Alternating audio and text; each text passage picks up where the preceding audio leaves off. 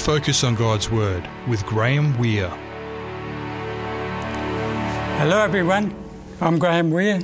Welcome to part one of the six part Reformation Revisited series. This is a dynamic series examining the great Protestant Reformation and its vital implications for the survival of Christianity today. And today we'll be talking about that great reformer, Martin Luther. Let's begin with a prayer. Loving Father in heaven, we thank you once again for the privilege of remembering that mighty past, that mighty heritage that you've given us as Christians. We're conscious, Lord, that if we don't remember the lessons of history, we are in danger of repeating the mistakes. So please bless us. Give us ears to hear and eyes to see, and more than this, incline our hearts to want to do your will because we ask these things in Jesus' precious name. Amen. Our text today comes from the book of 2 Thessalonians, chapter 2, verses 1 to 4. And in this, in this text, Paul was obviously worried about something strange going on among the believers in Thessalonica when he wrote this letter. Let's take a look at verse 1. And he says, Now we beseech you, brethren, by the coming of our Lord Jesus Christ, and by our gathering together unto him. So we see here in this little piece that Paul is talking about the second coming of Christ. And he's spoken about this previously in 1 Thessalonians chapter 4, when he encouraged them to keep the second coming in mind. So what he says here in his second letter was something that his readers were not expecting. Looking at verse 2, he says that you be not soon shaken in mind or be troubled, neither by spirit, nor by word, nor by letter as from us, as at the day of Christ is at hand. Now, Paul is telling them in this text to be careful about becoming disturbed in mind by any news that Jesus is on his way back, even if they receive a letter which appears to be signed by Paul. Now, that would come as a shock to the Thessalonians he would be thinking about what he'd already said in his first letter. But verse 3 and 4 explain why he said this.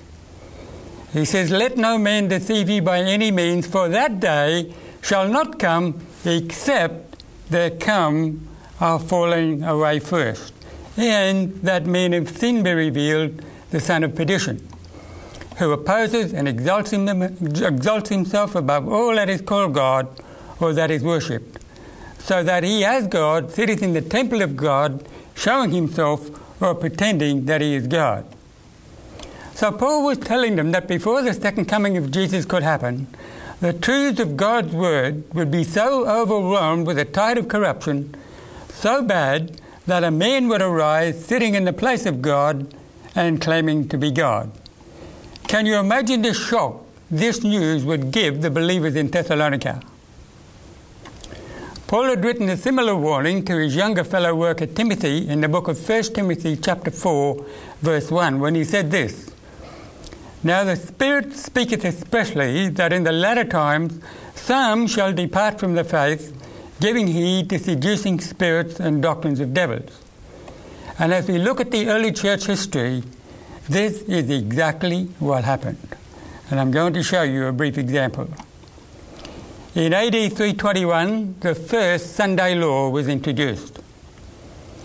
In AD 416, the concept of infant baptism was introduced, which ignored the Bible example of adult baptism by full immersion. A downward spiral had begun. In 593, the concept of purgatory became doctrine. And this idea was the idea that at death a person didn't really die, but their soul went to some place between heaven and hell called purgatory, where they supposedly suffered continual torment until someone paid money for their soul to be released to go to heaven. And this false doctrine caused misery for millions. Friends, let's think about this. If it is true that at death the body doesn't really die, but simply takes some other life form called the soul, then we would have to say that the devil must have told the truth to Eve in Eden when he said, Thou shalt not surely die. But do you really think the devil told the truth? Of course he didn't. The Bible calls him the father of lies. In AD 787, the worship of images and statues, or statues was declared acceptable, ignoring the second commandment. And in AD 1190, the sale of indulgences was introduced. This false doctrine was supposed to enable dead souls to be released from purgatory. And it also granted freedom from sin for the buyer, the person who put money in the box. But thankfully, some wise people were not fooled and they called these things tickets to sin. And in 1545, one of the worst errors were, were introduced. This was the teaching that man made tradition was more important than what the Bible said. And there were many more that we have time for here. Well, as the false doctrine became more and more corrupted and people sank into spiritual darkness, the deluded church leaders managed to convince governments that the heretics were a danger to the state and had to be killed. And as a consequence of that decision, over the period of AD 336 to 1487, a grand total of more than 100 million people more than four times the population of Australia, were branded heretics and killed just because they didn't agree with the teachings of the religious political system that claimed to be Christ's representatives on earth. It was just as the Bible had prophesied in Revelation 17, verse 6, which says, And I saw the woman drunk with the blood of the saints and the blood of the martyrs of Jesus. And when I saw her, I wondered with great admiration. And we know that in Bible prophetic symbolism, the word woman is just a symbol or a code word that really means a church.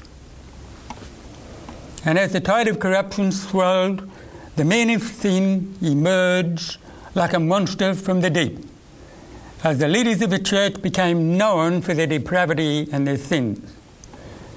And in this list you're about to see, we see a brief list of the sins of the heads of the church murder, adultery, stealing, sexual depravity, and there were many other things.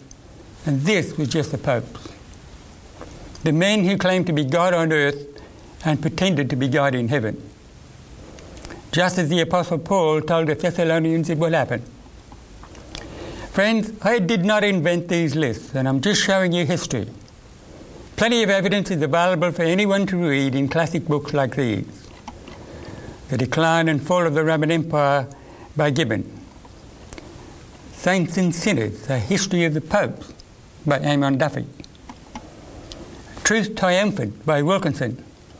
And this book lists some of the grim details typically suffered by many of the martyrs. This isn't bedtime reading, but it's very enlightening. Well, by the 15th century, the church had become swamped by an ocean of corruption. The truths of God's word had become drowned in a sea of tradition and meaningless rituals. And upon this scene entered the early reformers like John Wycliffe, John Huss, and Jerome of Prague. These early reformers protested strongly against the excesses of the church, and in particular the selling of indulgences, and the immoral living of the popes and the priests, and the misuse of offering money to support evil lifestyles. This didn't win them many friends among the corrupt leaders of the church, and after Wycliffe's death from a stroke at the age of 64, the enraged church actually dug up his bones, burned them, and threw them into the River Swift in Lutterworth. Huss and Jerome were given mock trials and they were burned at the stake. About a hundred years after these events, there was a young man in Germany by the name of Martin Luther. He was growing up in the home of parents who did their best to instruct their children in the knowledge of God and the practice of Christian virtue. In fact, Martin's father, who was a copper miner, often prayed in the hearing of his son that the boy might remember the name of the Lord and one day aid in the advancement of truth. Little did he know what the Lord had in store for his son. Unfortunately, it was common for most people at that time to have gloomy, superstitious ideas of religion. And these ideas filled Martin with fear and dread and made him think of God as a cruel tyrant rather than a kind Heavenly Father. These were common views in those days. In spite of this, Martin spent several years at Erfurt University. He was training to be a lawyer. But in spite of these gloomy spiritual attitudes surrounding him, he still was deeply religious and he never failed to seek the hope of God on a daily basis with prayer. And little did he imagine the great mission that God was preparing him for. Well, one day examining the books in the library of the university, Luther discovered a Latin Bible. And this was a book he had never seen before. Now, for the first time, he looked upon the whole of God's Word. And in awe, he exclaimed, Oh, that God would give me such a book for myself. And as he read, a great desire to be free from sin and find peace with God took hold of him. And then something happened to Martin Luther that would change his life direction in a way he could never have imagined. On 2nd of July 1505, he was returning to university after a trip home when during a thunderstorm a lightning bolt struck near him. He terrified him and he fell to his face on the earth. He was terrified at divine judgment. In fact, he thought this was the Lord with a big stick trying to strike him out because he was a sinner. He fell to the ground and in desperation he cried out, Obstinella, I will become a monk. And at this point we might ask, well, hang on a minute, why did he pray to St. Anna instead of God? Well, the Bible truth about the dead knowing nothing was still hidden by generations of error in those days so it was common practice for people to pray to dead saints. But I believe God understood this lack of knowledge and still allowed the young Martin Luther to enter into an experience that would eventually shed a great flood of light, light upon himself and the world. Well, he survived the storm, and because he felt he could never break his vow, and in spite of the fact his father was disgusted with him and was so angry about Martin giving up his education that he wouldn't even talk to him for two years. In spite of all this, Martin dropped out of law school, sold his books, and a few days later, on the 17th of July, 1505, he entered St. Augustine's monastery in Erfurt to become a monk. And in here, he was required to perform the lowest drudgery and to beg from house to house. But he patiently endured this humiliation, believing that it was necessary because he felt he was so sinful. Years later, looking back on his early experience in this monastery, he said this I was indeed a pious monk, and I followed the rules of my order more strictly than I can express. If ever monk could obtain heaven by his monkish works, I should certainly have been entitled to it. But with all his efforts to make himself worthy of salvation, he found no relief from the guilt of sin. But God didn't fail to help him. His mentor, Staupitz, opened the Word of God to his mind, and this is what he said to him. He said, Instead of torturing yourself on account of your sins, throw yourself into the Redeemer's arms. Trust in Him, in the righteousness of His life, in the atonement of His death. Listen to the Son of God. He became man to give you the assurance of divine favour. Love him who first loved you.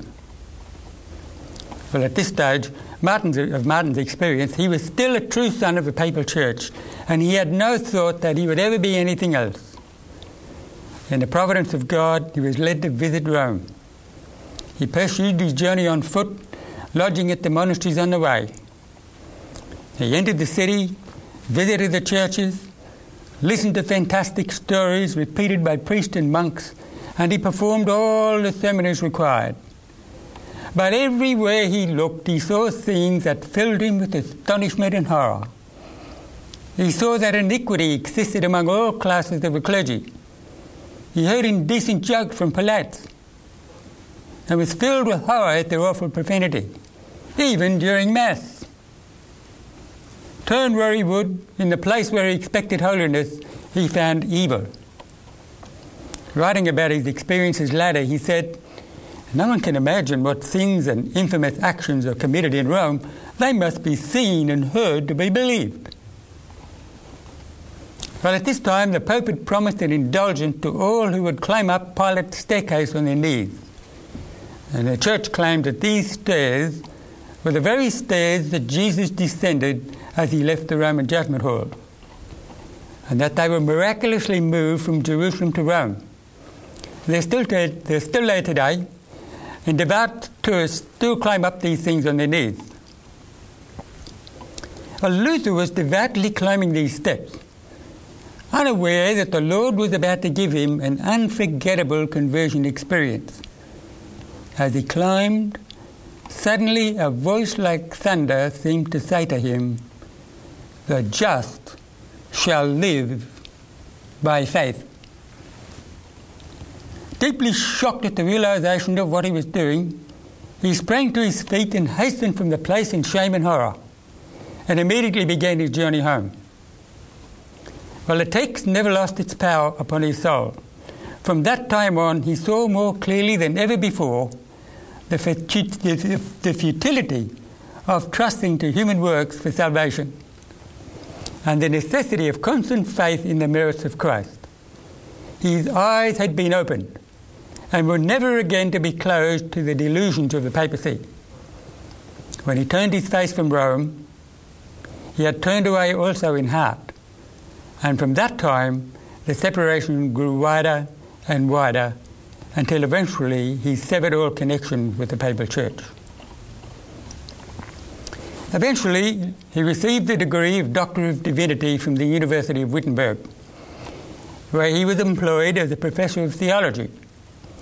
And with the thunderous words, the just shall live by faith, still ringing in his mind, he began to teach that Christians should receive no other doctrine than those which rest on the authority of the sacred scriptures. That's good advice, isn't it? Amen? These words struck at the very foundation of papal supremacy. They contain the vital principle of the mighty Protestant Reformation. Precious was the message which he bore to the eager crowd that hung upon his words. Never before had such teachings fallen upon their ears. The glad tidings of the Saviour's love, the assurance of pardon and peace through his atoning blood, rejoiced their hearts and inspired within them, within them an immortal hope. At Wittenberg, a light was kindled whose rays should extend to the uttermost parts of the earth, and which was to increase in brightness to the close of time. Meanwhile, the Roman Church had been making merchandise of the grace of God under the excuse of raising funds for the erection of St. Peter's Church at Rome, indulgences for sin were publicly offered for sale by the authority of the Pope. By the price of crime, a temple was to be built for God's worship, the cornerstone laid with the wages of iniquity. The official appointed to conduct the sale of indulgences in Germany, the chief salesman, Tetzel by name, he had been convicted of the basest offences against society and against the law of God, but he was still employed to further the mercenary projects of the Pope in Germany. He repeated glaring falsehoods and marvellous tales to deceive an ignorant and superstitious people. In fact, as he entered the town, a messenger went before him announcing, The grace of God and of the Holy Father is at your gates. And the people welcomed the blasphemous pretender as if he were God himself, come down from heaven to them.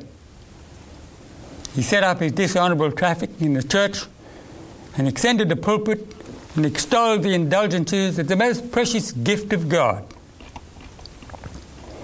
He even declared that by virtue of his certificates of pardon, all the sins which the purchaser should afterward desire to commit would be forgiven him and that not even repentance was necessary. Imagine that.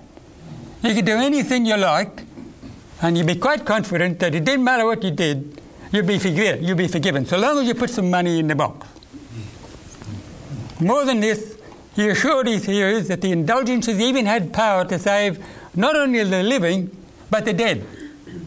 At the very moment the money should clink against the bottom of his chest, the soul on whose behalf it had been paid would escape from purgatory and make its way to heaven.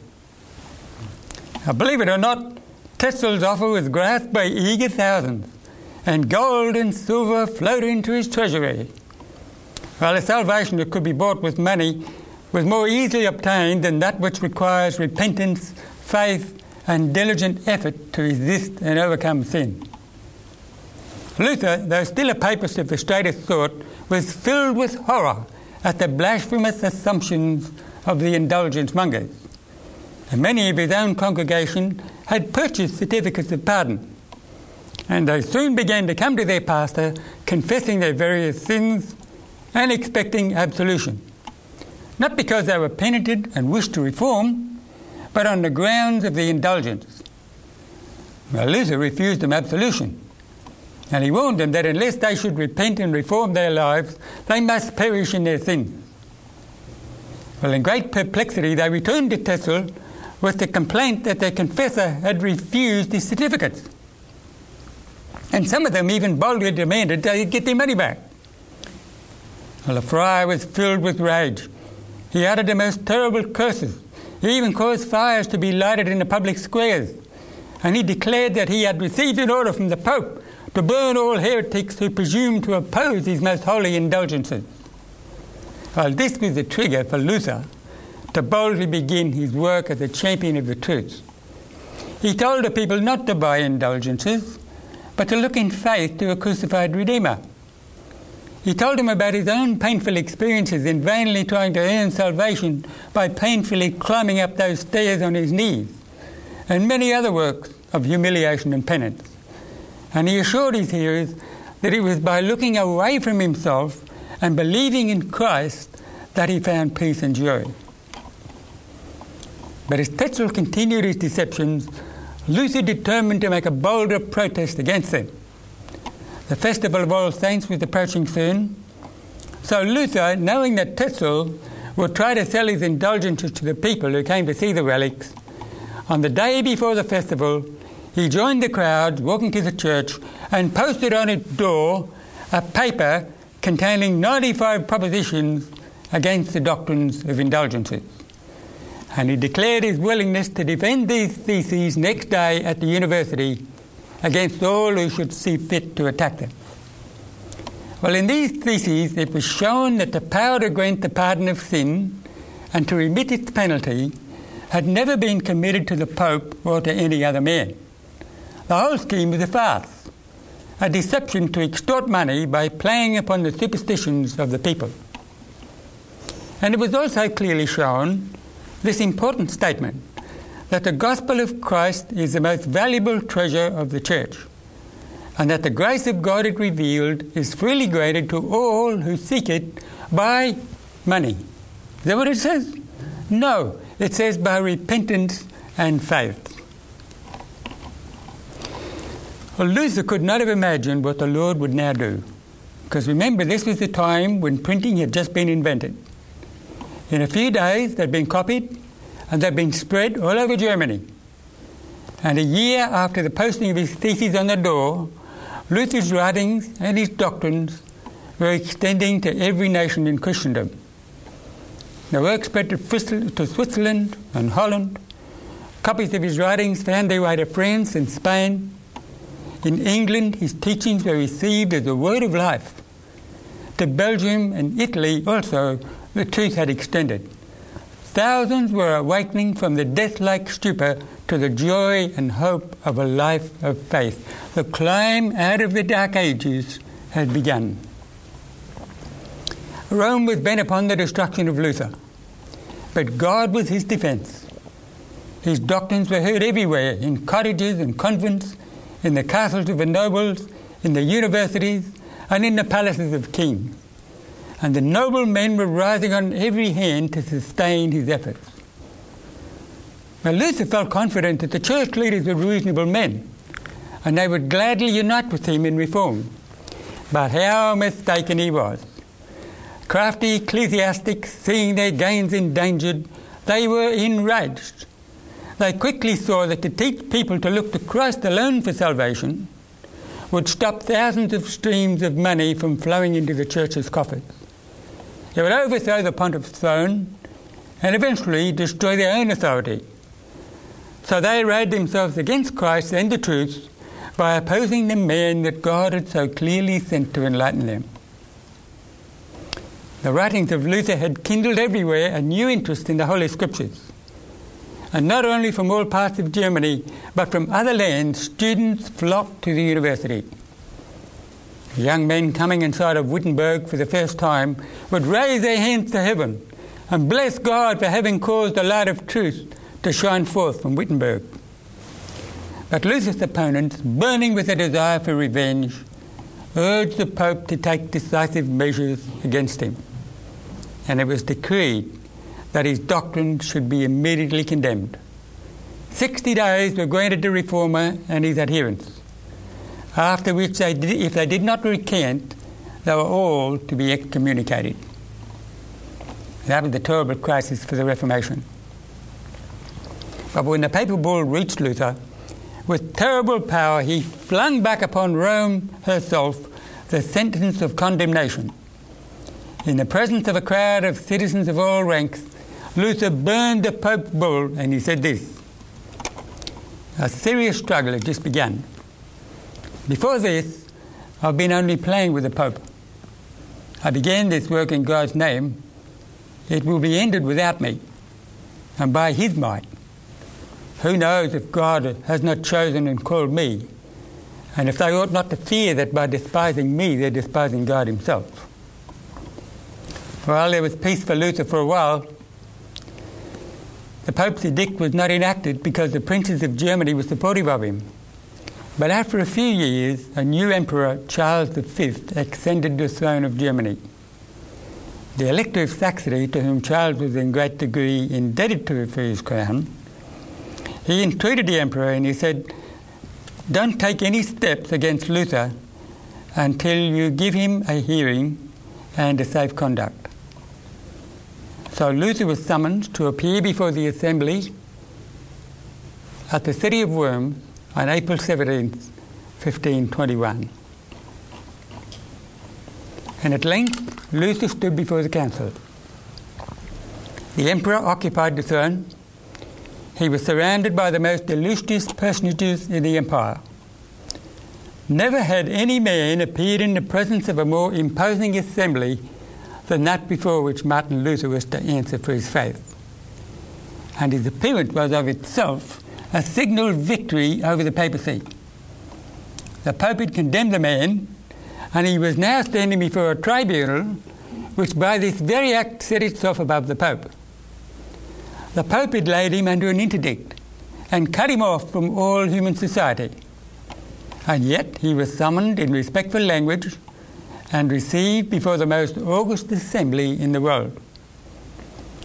The Pope had condemned him to perpetual silence, and he was now about to speak before thousands of attentive hearers, drawn together from the furthest parts of Christendom. An immense revolution had thus been effected by Luther's instrumentality.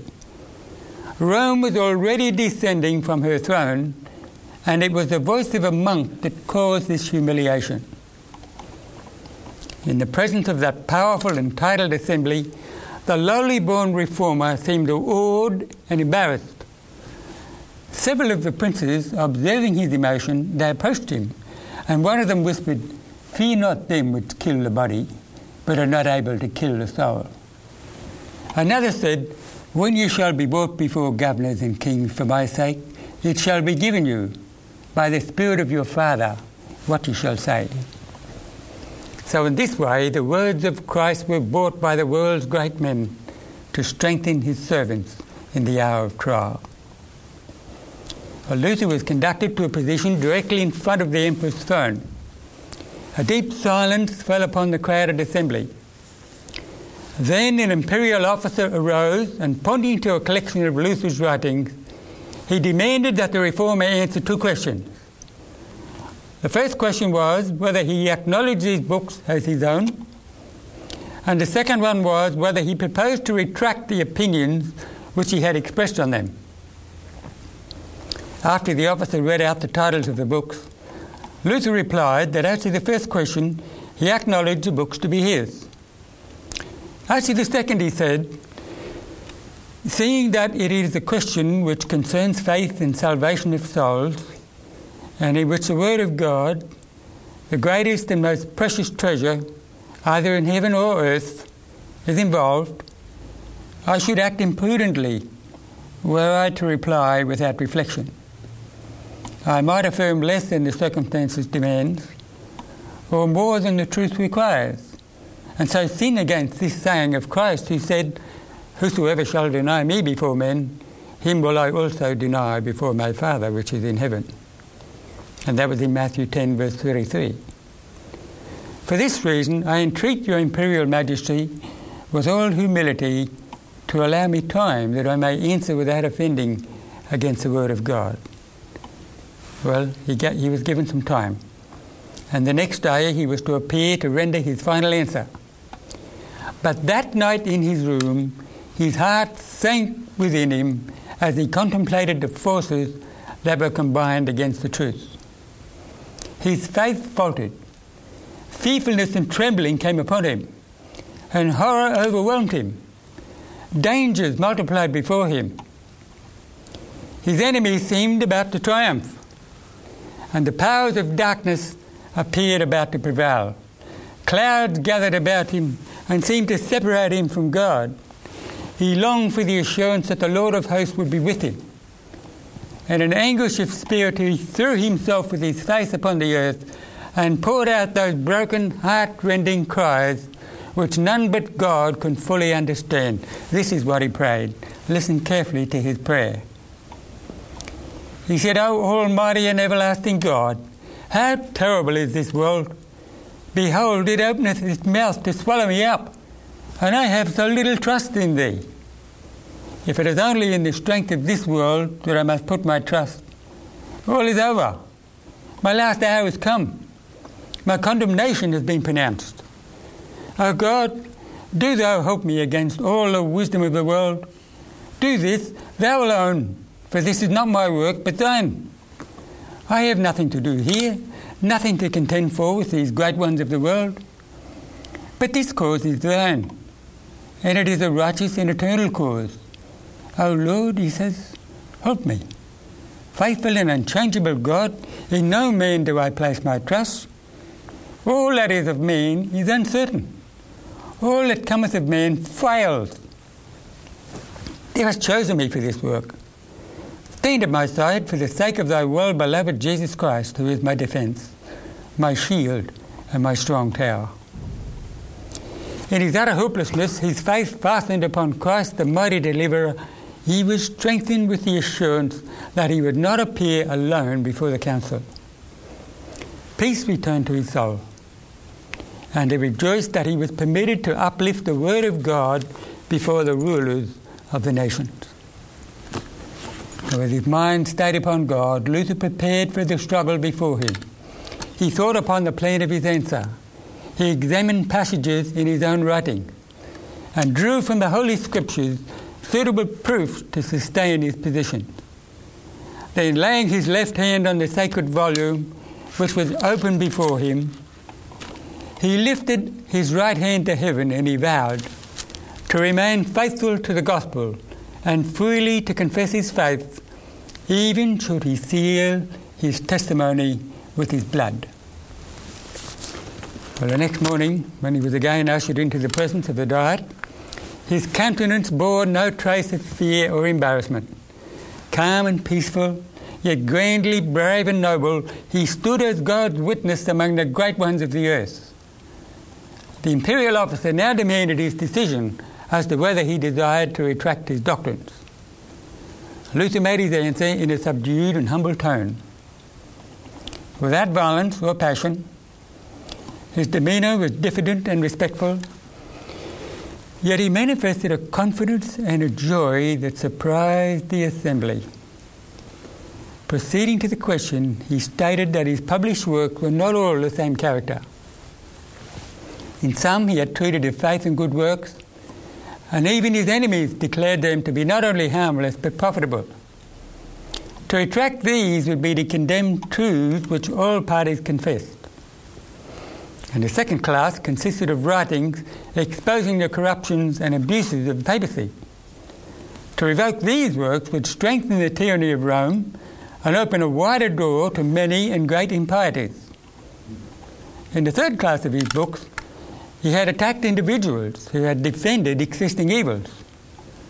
And concerning these, he freely confessed that he had been more violent than was becoming. He did not claim to be free from fault, but even these books he could not revoke. For such a course would embolden the enemies of truth, and they would then take occasion to crush God's people with still greater cruelty. Yes, he said, I am but a mere man and I am not God. I shall therefore defend myself as Christ did. If I have spoken evil, then bear witness of the evil. By the mercy of God, I conjure you, most serene Emperor, and you, most illustrious princes, and all men of every degree, to prove from the writings of the prophets and apostles that I have heard. As soon as I'm convinced of this, I will retract every error and be the first to throw my books into the fire. What I've just said plainly shows, I hope, that I've carefully weighed and considered the dangers to which I expose myself. But far from being dismayed, I rejoice to see that the gospel is now, as in former times, a cause of trouble and dissension. This is the character, this is the destiny of the Word of God. He said, I came not to send peace on the earth, but a sword, said Jesus Christ. God is wonderful and terrible in his counsels. Beware lest by presuming to quench dissensions, you should persecute the holy word of God and draw down upon yourselves a frightful deluge of innocent, insurmountable dangers, of present disasters and eternal damnations. I might quote many examples from the oracles of God. I might speak of the pharaohs, the kings of Babylon, and those of Israel whose labours never more effectually contributed to their own destruction than when they sought by counsels, to all appearance most wise, to strengthen their dominion. But God removed mountains and they know it not. Interestingly, Luther had spoken all this in German, and he was now requested to repeat the same speech in Latin. He was exhausted by the previous effort, but he complied with this and he again delivered his speech with the same clearness and energy as at the first. God providence directed in this matter, and the minds of many of the princes were so blinded by error and superstition that at the first delivery they didn't see the force of Luther's words or his reasoning. But the repetition in Latin enabled them to perceive clearly the points he was trying to point out. Those who stubbornly closed their eyes to the light and determined not to be convinced of the truth, were enraged at the power of Luther's words. As he stopped speaking, the spokesman of the Diet said angrily, You have not answered the question put to you. You are required to give a clear and precise answer. Will you or will you not retract? The reformer answered, Since your most serene majesty and your high mightinesses require for me a clear simple and precise answer, I will give you one, and it is this. I cannot submit my faith either to the Pope or to the councils, because it is clear as the day that they have frequently erred and contradicted each other. Unless, therefore, I am convinced by the testimony of Scripture or by the clearest reasoning, unless I'm persuaded by means of the passages I have quoted, and unless they thus render my conscience bound by the word of God, I cannot and I will not retract. For it is not safe for a Christian to speak against his conscience. Here I stand, I can do no other. God help me. Amen. Well, if this speech, the agents of Rome had been worsted, they sought to maintain their power not by appealing to Scripture, but by threats. Rome's unfailing argument. Said the spokesman of the Diet, If you do not retract, the emperor and the states of the empire will consult what course to adopt against an incorrigible heretic. But Luther said calmly, May God be my helper, but I can retract nothing. He was directed to withdraw while the princes consulted together. And Luther's persistent refusal to submit might affect the history of the church for ages. It was decided to give him one more opportunity to retract. So he was brought back into the assembly, and again the question was put Would he renounce his doctrines? I have no other reply to make, he said, than that which I've already made. Well, as the Roman legate perceived the effect produced by Luther's speech, he resolved to employ every means at his command to effect the reformer's overthrow. So, with all his eloquence and diplomatic skill, he went to the youthful emperor and he whispered to him and spoke to him about the danger of sacrificing the friendship and support of Rome for the cause of an insignificant monk. And unfortunately, this did have an effect on the emperor, because the next day, Charles caused a message to be presented to the Diet announcing his determination to carry out the policy of his predecessors to protect the Catholic religion and use the most vigorous measures to oppose Luther and his heresies. With this decision, the ruler of Germany decided that he would not step out of the path of custom, even to walk in the ways of truth and righteousness. Because his fathers upheld the papacy, he would do the same, even with all its cruelty and corruption. So he refused to accept any light in advance of what his fathers had received, or to perform any duty that they had not performed. Just like Pilate centuries before, permitted pride and popularity to close his heart against the world's Redeemer. Just like the proud Agrippa confessed to the Apostle Paul, almost they persuaded me to be a Christian. And yet he turned away from the heaven sent message. The same divine power had spoken through Luther to the emperor and the princes of Germany. And as the light shone forth from God's word, his spirit pleaded for the last time with many in that assembly. So Charles V, yielding to the dictates of worldly pride and policy, decided to reject the light of truth. Well, the take home message of this story for us today is what? It is this Many people today still cling to the customs and traditions of their fathers. So when the Lord sends them additional light, they refuse to accept it.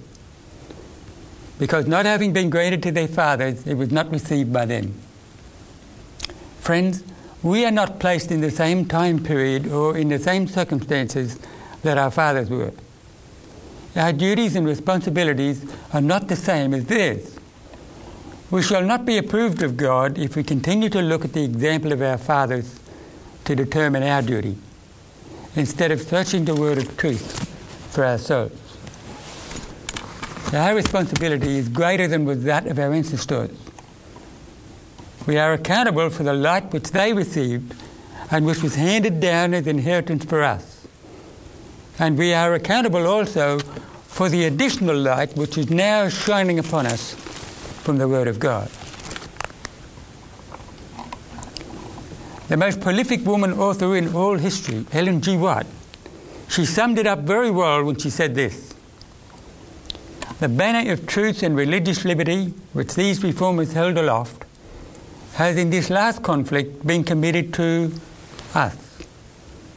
The responsibility for this great gift rests with those whom God has blessed with the knowledge of His Word.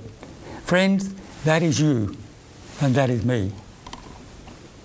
She said we are to receive God's word as supreme authority, and we must accept the truth for ourselves, and we can appreciate these truths only as we search them out by personal study. And then, as we make God's word the guide of our lives, for us is answered the prayer of Christ sanctify them through thy truth. Thy word is truth. So the questions for you and me today are these. Are you willing to search for truth in God's Word as studiously as did Martin Luther and the reformers of old? Think about this question. And are you willing to stand for the truth in God's strength alone, whenever and wherever He calls you? Please consider these questions as you watch this beautiful hymn written by Martin Luther and sung by the Fountainview Choir and Orchestra. A mighty fortress is our God.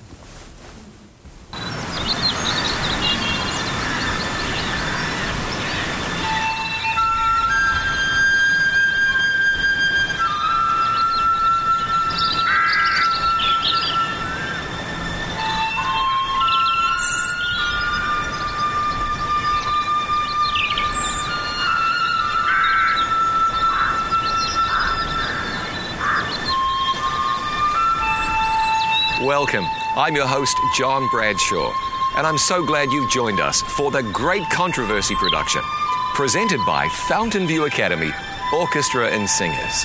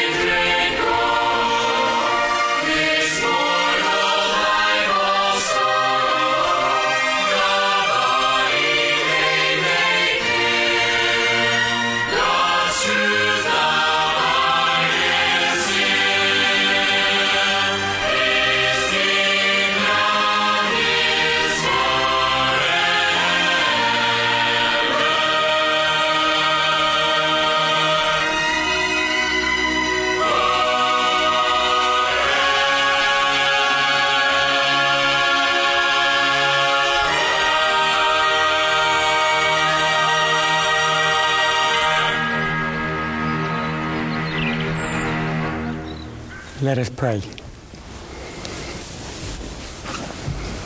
Loving Father in heaven, we praise Thee and thank Thee so much for the mighty heritage of history, the mighty price that has been paid for the Reformation, a great light that has shone out of darkness upon us today. Help us, Lord, to appreciate it, to apply it to our lives.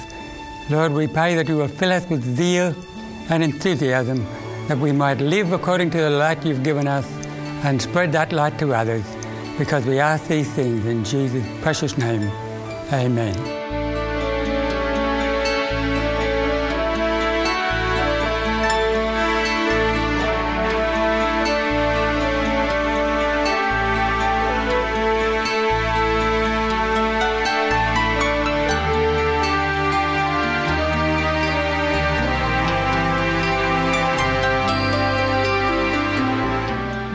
Listening to Focus on God's Word with Graham Weir, a production of 3ABN Australia Television. If you have any comments or questions, send an email to radio at 3abnaustralia.org.au.